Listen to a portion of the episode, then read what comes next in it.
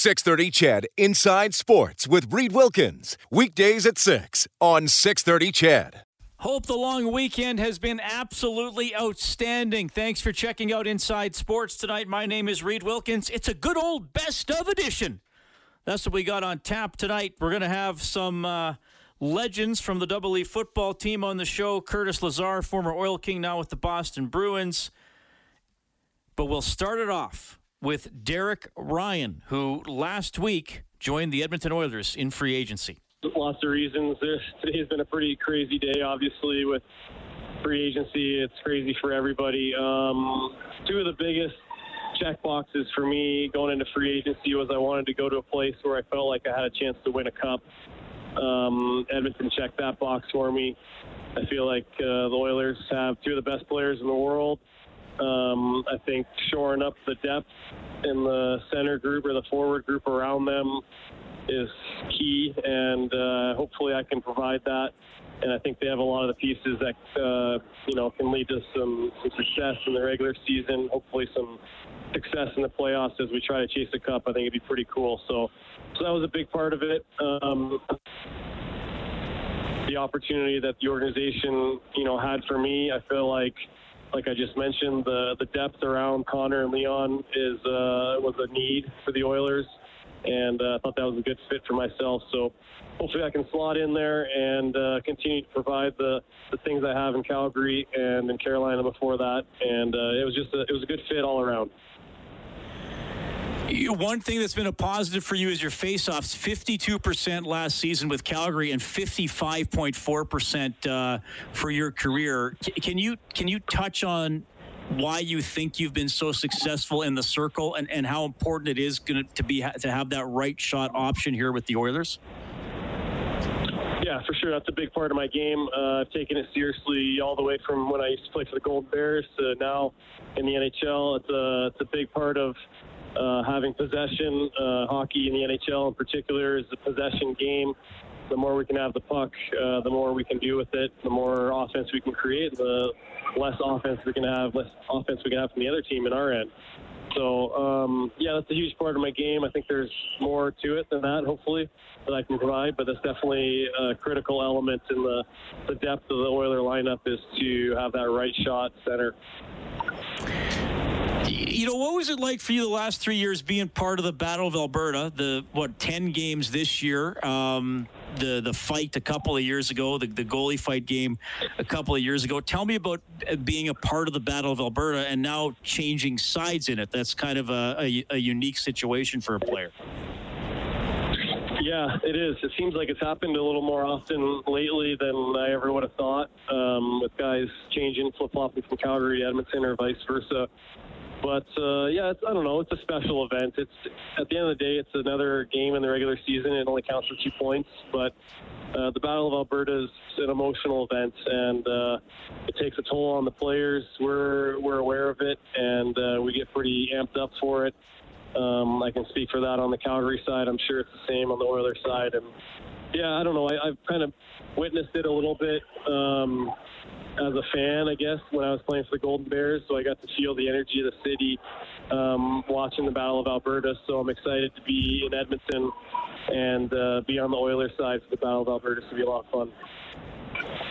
Derek Ryan, New Edmonton Oiler joining us tonight Inside Sports. I, I got to give uh, credit here to the source for de- getting these stats. Jonathan Willis writes for The Athletic, and he tweeted this out about you that with the Flames last season, you were 12th among forwards in five on five ice time, but you were tied for sixth in even strength points per 60 minutes, and you led the team in Corsi, for percentage, shot for percentage, goal for percentage, and expected goals for percentage. I, I, know I'm throwing some stats out there, but do you pay attention to your own analytical stats and some of those so-called uh, fancy stats? Is that something you as an NHL player uh, thinks about? Um, it's not something I follow on a day-to-day basis. It's something I'm aware of now, just having gone through free agency. And it's funny you mentioned that. You know, a lot of the teams that were interested in in picking me up or having me on their team were teams that are heavy into analytics. Um, because, like you said, my if you go on a deep dive on my analytics, then they're they're pretty good. So um, yeah, it's uh, it's not something like I said that I pay attention too closely to. Um, unfortunately, the goals and assists kind of get brought up more often, but um, you know the the people that that are hiring us and writing the paychecks, they pay attention to a little bit more than just the goals and assists. So that's uh, that's a good thing.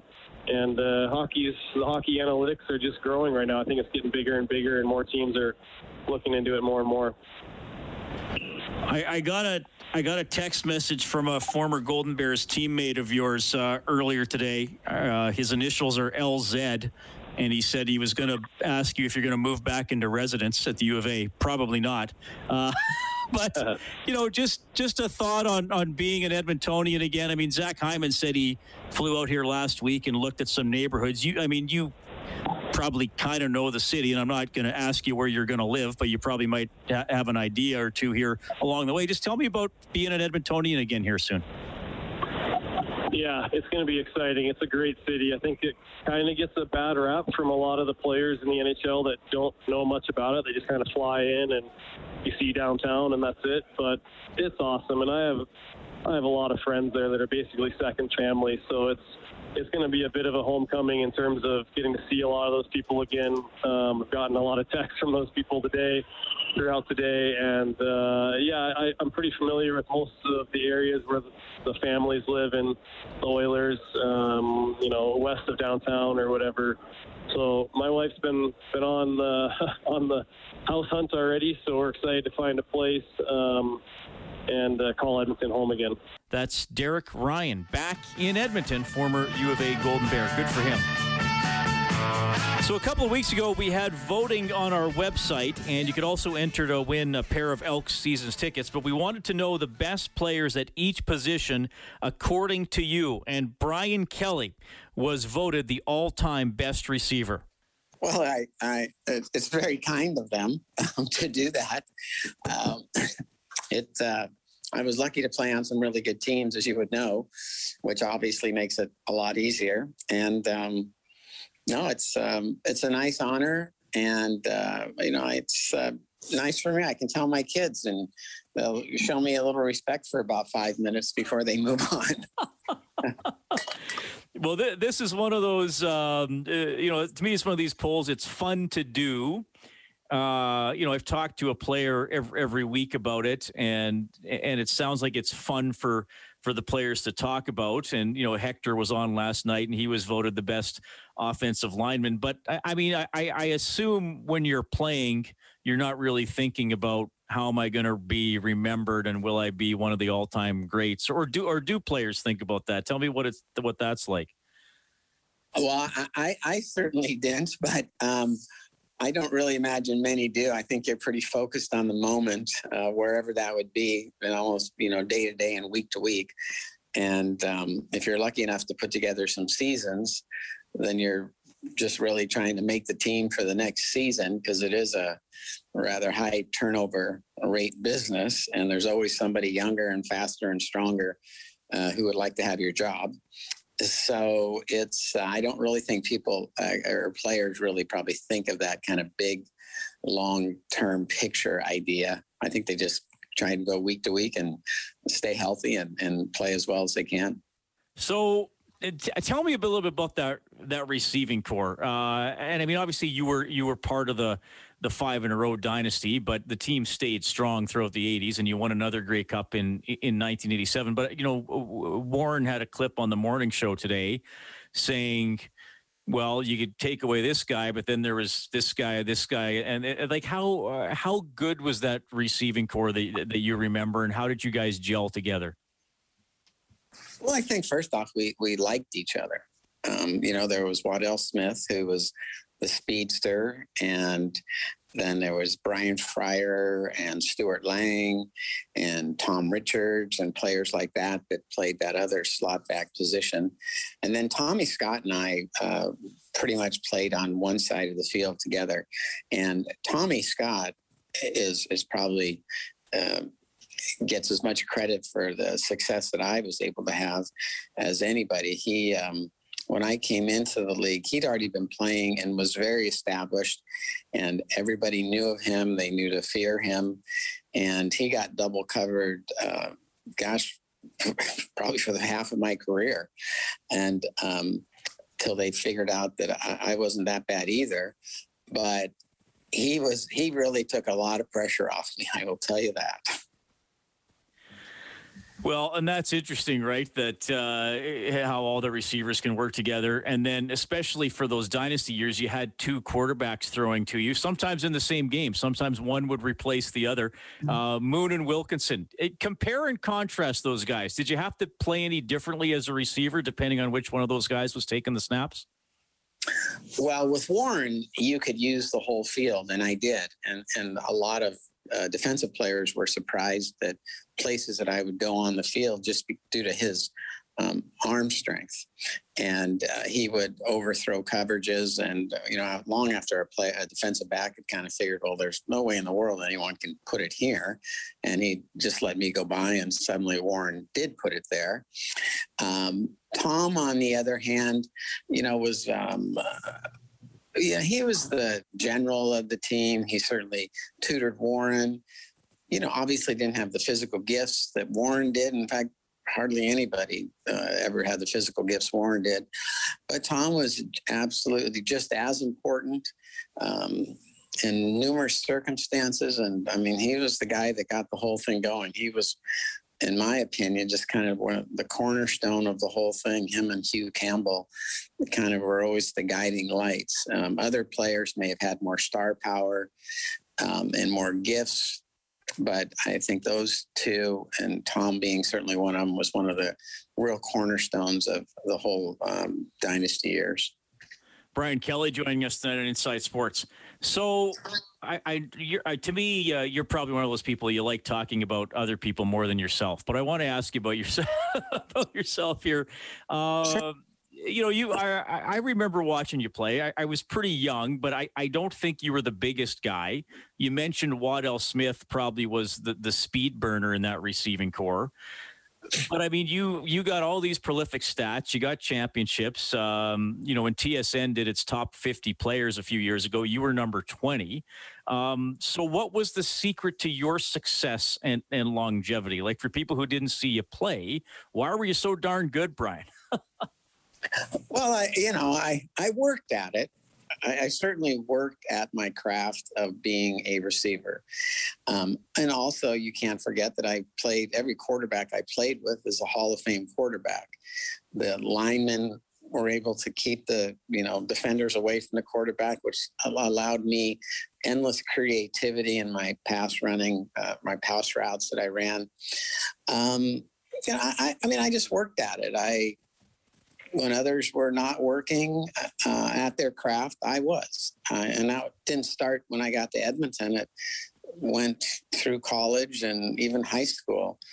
I always enjoyed just going out on the field with a quarterback and didn't matter if it was July and there wasn't a game for three months of just running pass patterns and catching passes and, and working on, on the craft. The, um, you know, and the other thing, there's the, the Canadian game itself really lent itself to my skill set. Um, the U.S. game in the smaller field, uh, it, it, it wasn't as good for me. And once I hit the size of the Canadian field with the skills that I had, it really let me blossom and show what a player kind of player I, I might be able to be. Um, so it's it was really just I just worked at it and and, I had great players around me and who threw the ball to me especially and uh, it, it somehow worked. So I want to ask you a question. I've asked every guy I've had on this week this question, but as it pertains to their position. So let's say you had a group of you know youngsters teenagers or even a little younger who are maybe starting to play football or just getting into play playing football and somebody says okay brian you got to pick which guys you, you want to be the receivers. What what what sort of raw skills do you look for in a receiver? Or if you were coaching a, a young group of receivers what would you say okay before we do anything else you got to have these basics down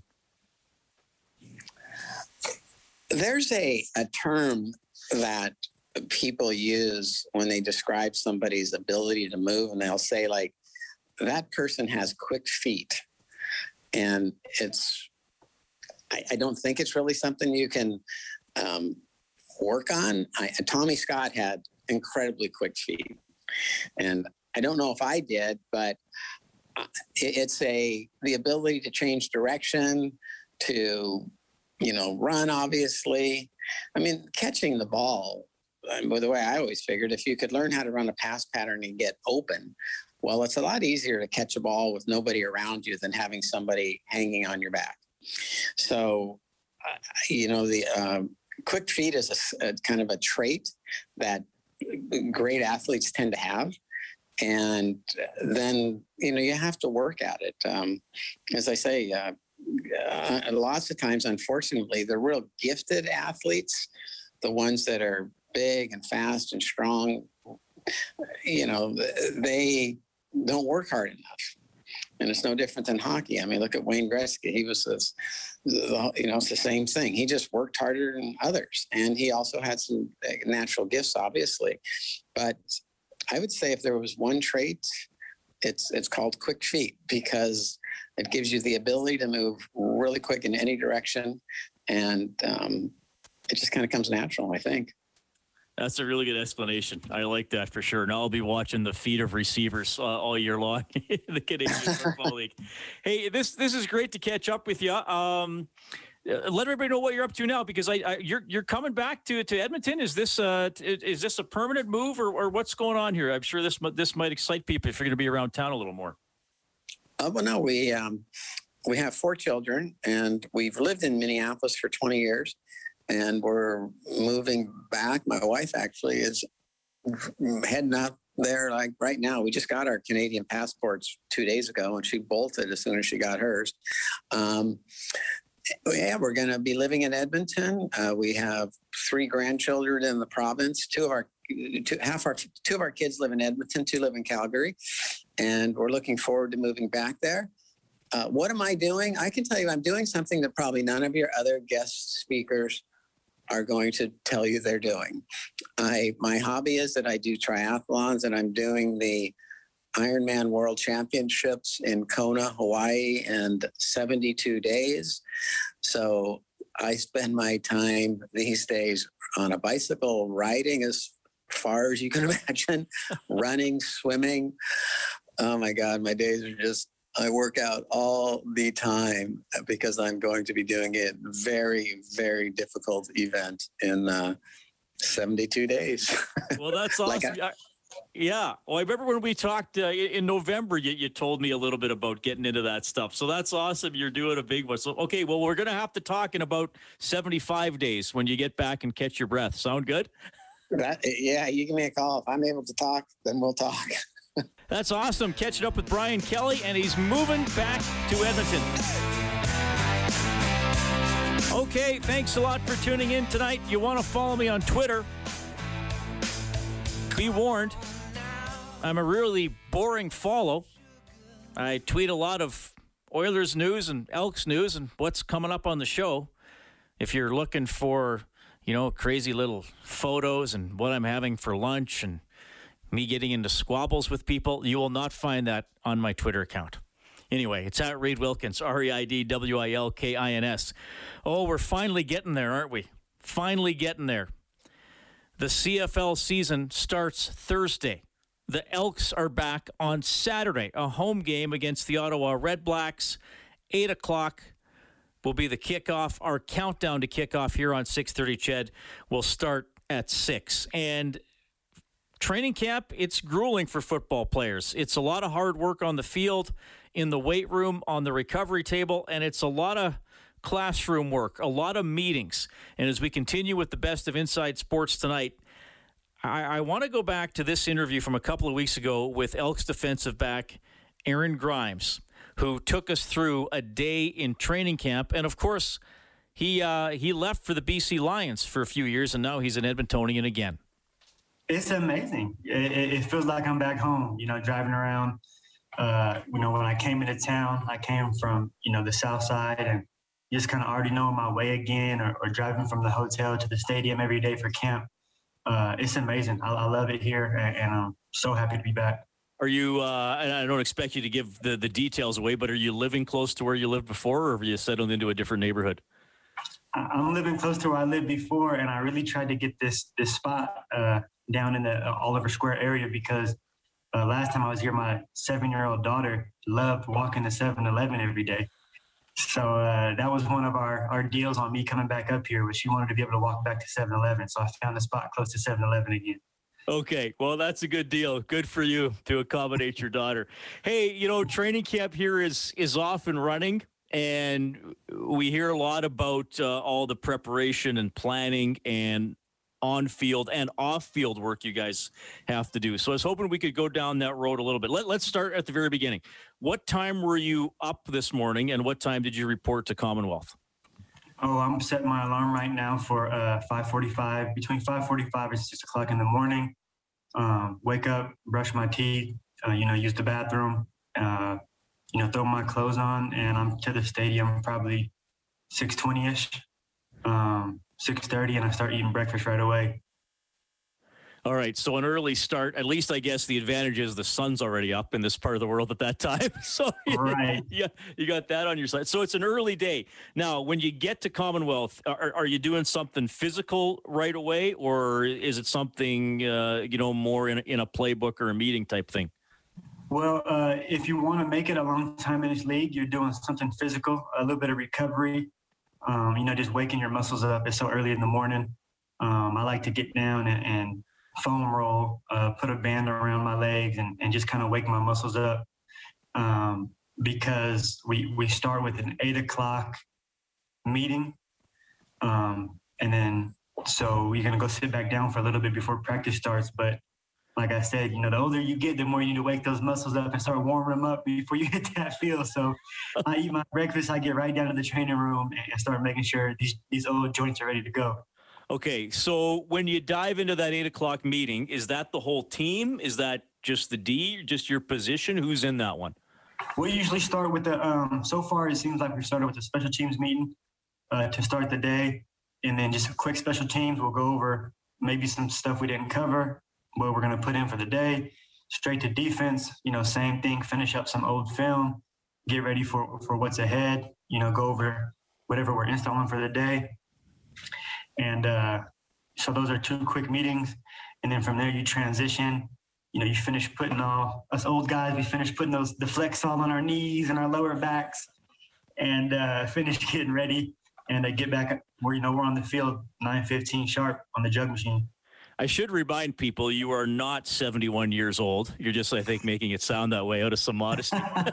but, uh, Day five at camp, I might feel like it. I don't know. I might feel it. Well, you know, uh, as as you know, I uh, I'm on after every Oilers game with a gentleman named Rob Brown who used to play in the NHL, and. Uh, he always uh, says, you know, or, or if a fan calls in and says, "Well, what is it like playing hurt?" or he goes, "Well, you're playing hurt after your first shift of the season. So probably the same applies to you guys. There's always pain. Absolutely. One of our biggest things that we always hear is on the first day of training camp, you're never going to feel as fresh as you do now until next year. So enjoy it. so enjoy the moment. Okay, Aaron Grimes from the Edmonton Elks joining us on Inside Sports. So here's what I, here's what I'm curious about because um, you know as a media member, um, I, I, have been able to attend practice sometimes. I know David Morley are the regular guys there there at Ched, but we get a sense of what you guys are doing sort of on the field. There's so much preparation that we don't see when you like you said the, your workouts or your stretching and then the meetings and the and the classroom type stuff so how right now in training camp how much of the day is spent in a meeting or well let's just call them meetings not classrooms how, how much is spent in a meeting type situation right now we are spending by far more time in the meeting room than we are on the practice field right now you know the physical aspect you know a lot of us are grown men we get that aspect of it. Obviously, we need to continue to practice to get better, but it's the understanding of what's going on when you are on the field so you can play fast that, uh, you know, a lot of people, like you said, a lot of people will forget about. Um, we start our day with a meeting. We have meetings throughout the day. We end the day with meetings before we go back to the hotel. I mean, it's it's one of the hardest part about training camp to me is all of the meetings. You know, you got to stay awake for them. I'm drinking three cups of coffee a day right now, and uh, you know, making sure that I'm alert. You know, because you start getting those those heavy eyelids, and next thing you know, the coach asks you a question, and you better be awake and paying attention. Otherwise, you're gonna look bad, and you might get your plane ticket home. Yeah, well, that that's a good point, and that's another way coaches are evaluating. It's how much attention you play, uh, you pay in a meeting, and answering questions, or even asking questions, probably sometimes. So, will it be? I mean, I think we've all watched, uh, you know, movies about football, and it's the coach, and he's got a chalkboard or a whiteboard, and he's drawing the X's and the O's. Like, is that is that a myth? How are things actually communicated to you guys in these meetings? You know, Hollywood does a good job of of uh, playing things up a little bit, but it's pretty similar. Uh, we're just in 2021 now, so it's all on PowerPoints and things like that. Uh, but yeah, when they put the playbook in, they'll put that or, or, a new install, a defensive install. You get your notebook out, and when it's up on the screen, you write down what you need to write down. You, you draw up your job, the jobs around you, and uh, you know, and it's only going to be up there for so long. So so take good notes, quick notes, um, get it all down, and then from there we're moving on. Okay, so the the coach puts up a play, a scheme, mm-hmm. whatever you want to call it.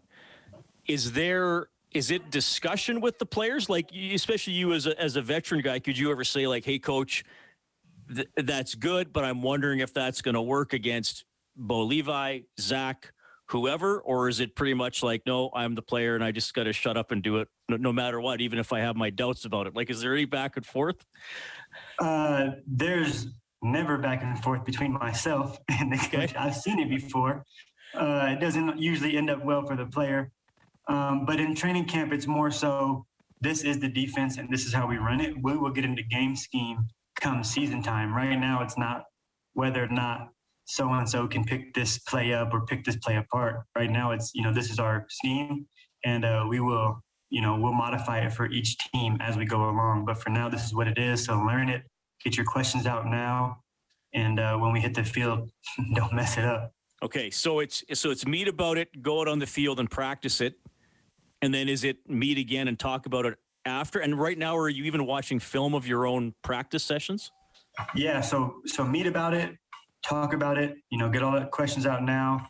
We're going to go on the field. We're going to walk through what we just met about. Um, and then we're going to practice it. We're going to call those plays during practice. And then we're going to watch practice on those plays later after dinner or after lunch. Um, and then we're going to correct what was wrong from those plays. And now that that's all been done, when I call that play tomorrow, you do not make that same mistake twice.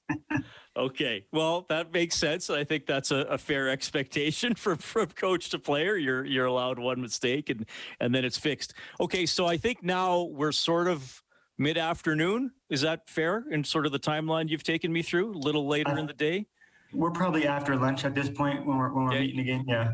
Okay, so then what's next? Is it winding down for you, or is there still hours? Oh no, no, we ain't even close. We just okay. we just we just got halfway at that point. Okay. so after we're getting done with lunch, um, a um, little bit of downtime, recovery time, you know, cold tubs, things like that, because you know uh, you got to take care of your body. It's, it's a pretty physical game, um, and then you're right back to the meeting room. You know, get your notebooks out, uh, get your cup of coffee in, because you don't want that food coma to put you out. So, yeah, your, your pen and paper, and uh, what I like to do is I like to make corrections. You know, if the coach is coaching me up on a play or somebody in my position, um, and I feel like it's important, I'll write that down. You know, I'll go practice three notes and everything that I'm coached on or things that I pick up in the film room. I'm taking that little note in my notebook so I don't make that mistake myself. Um, and we're doing special teams um, team. You know, Coach Elizondo will get up there and show some good stuff and some bad stuff from the day. Break, special teams, special teams for, you know, 30 minutes to an hour. Quick break, defensive meetings, and, and, then we get a dinner break. okay, uh, that's uh, that's five six o'clock then. The, okay. Yeah, 5.15, 5.30. Okay, so how much with you as a as a veteran experienced player, how much time do you have right now for you to pass your knowledge on to the younger guys? Is that something you even have time to do right now? That is so crazy you asked that question. I was talking to Trevor Harris at breakfast this morning, and we were talking about the fine line of you know, getting yourself right for the season, but also being that leader who's there for the young guys and, and getting them right for the season as well. And it's a pretty fine line. I would say um, I'm there as needed and as much as needed. If you have a question, I, I, I want to make sure that you understand it the same way that the vets helped me when I was young. But if you don't have a question, I assume you know, and, and I'm getting myself right. You, you know, so it's kind of that that fine line of I don't want to overdo my boundary. I'm not the coach. I don't want to overstep. But if you do have a question, please feel free to come ask me, and, and we'll get right together. Okay. Aaron Grimes joining us on Inside Sports as he's taking us through a day at Elks training camp. All right, so after supper, uh, then what? Is it? Are, are, you going home at some point? I, I wish you're not sleeping at the stadium. Almost. I might as well at this point. uh, after dinner, it's right back to meetings. Uh, we'll have a, a, team meeting. You know, we call it a housekeeping stuff. Um, you know, just for example, hey guys, when you're cutting your uh, ankle wraps off for the day, just make sure they're getting to the garbage. You know, just little small okay. things like that that we just keep up on. And that's the team meeting. Um, he'll lay out the schedule for the next for tomorrow, the next day, um, when the buses leave for the hotel, when they come back in the morning. Um, so that team meeting is actually pretty pretty quick, um, and then it's right back to special teams meetings again, and uh, finishing up film, but also installing for the next day. So uh, maybe we we worked on punt today. Well, tomorrow we're going to work on punt return. This is our punt return scheme. again, write all this down, get it down. You're going to study it tonight when you get back to the hotel. Um, and then we'll go to defense, and it's the same thing. Here's tomorrow's install. Here's the plays we're putting in tomorrow. We'll go through all 12 positions. This is what you guys do. This is how the defense works. Write it down. Um, because again, if you want to make it a long time in this league, you'll take those notes back to the hotel with you and you'll look at your playbook and your notes throughout the night before you go to bed. So when you come in in the morning, you got it down. Okay. Well, this is intense. Uh, this is uh, this is a, an interesting aspect into the life of a pro football player. So, what time do you expect to go to bed tonight? I, am hoping to go to bed by uh, probably ten thirty or eleven o'clock. Okay. Uh, everybody's a little bit different. I like to talk to my wife and kids before I go to bed. They're back home on the West Coast, so they're an hour behind. Um, you know, I'll get we get out of here 9.15, 9.30, somewhere around there. Um, get back to the hotel, unwind a little bit, kick my feet up, uh, throw on some recovery stuff, and uh, yeah, talk to the family before I go to bed. Well, that's an intense day. So you got about uh, sort of an hour or so of what most people might call, you know, your leisure time or your free time or whatever. Uh, right. So thanks for taking us through that. That that that's amazing. That's that's the look into it I, I wanted. And you use the word meeting a lot, so that, will remind people what you're up to. Um, yeah. Are you what What are you thinking about no preseason games? Like I asked, uh, I asked Coach Elizondo in a Zoom availability on the weekend. He said, "Well, you know, we don't have a choice, but you always worry about, you know, no contact, no no tackling. What do you What do you think about no preseason?" Um, I understand it, obviously, and, and, I get it. And if that's what we have to do to get a season kicked off this year, then I'm totally with it. Um, but I do have those concerns of, first and foremost, I, I really feel bad for the young guys.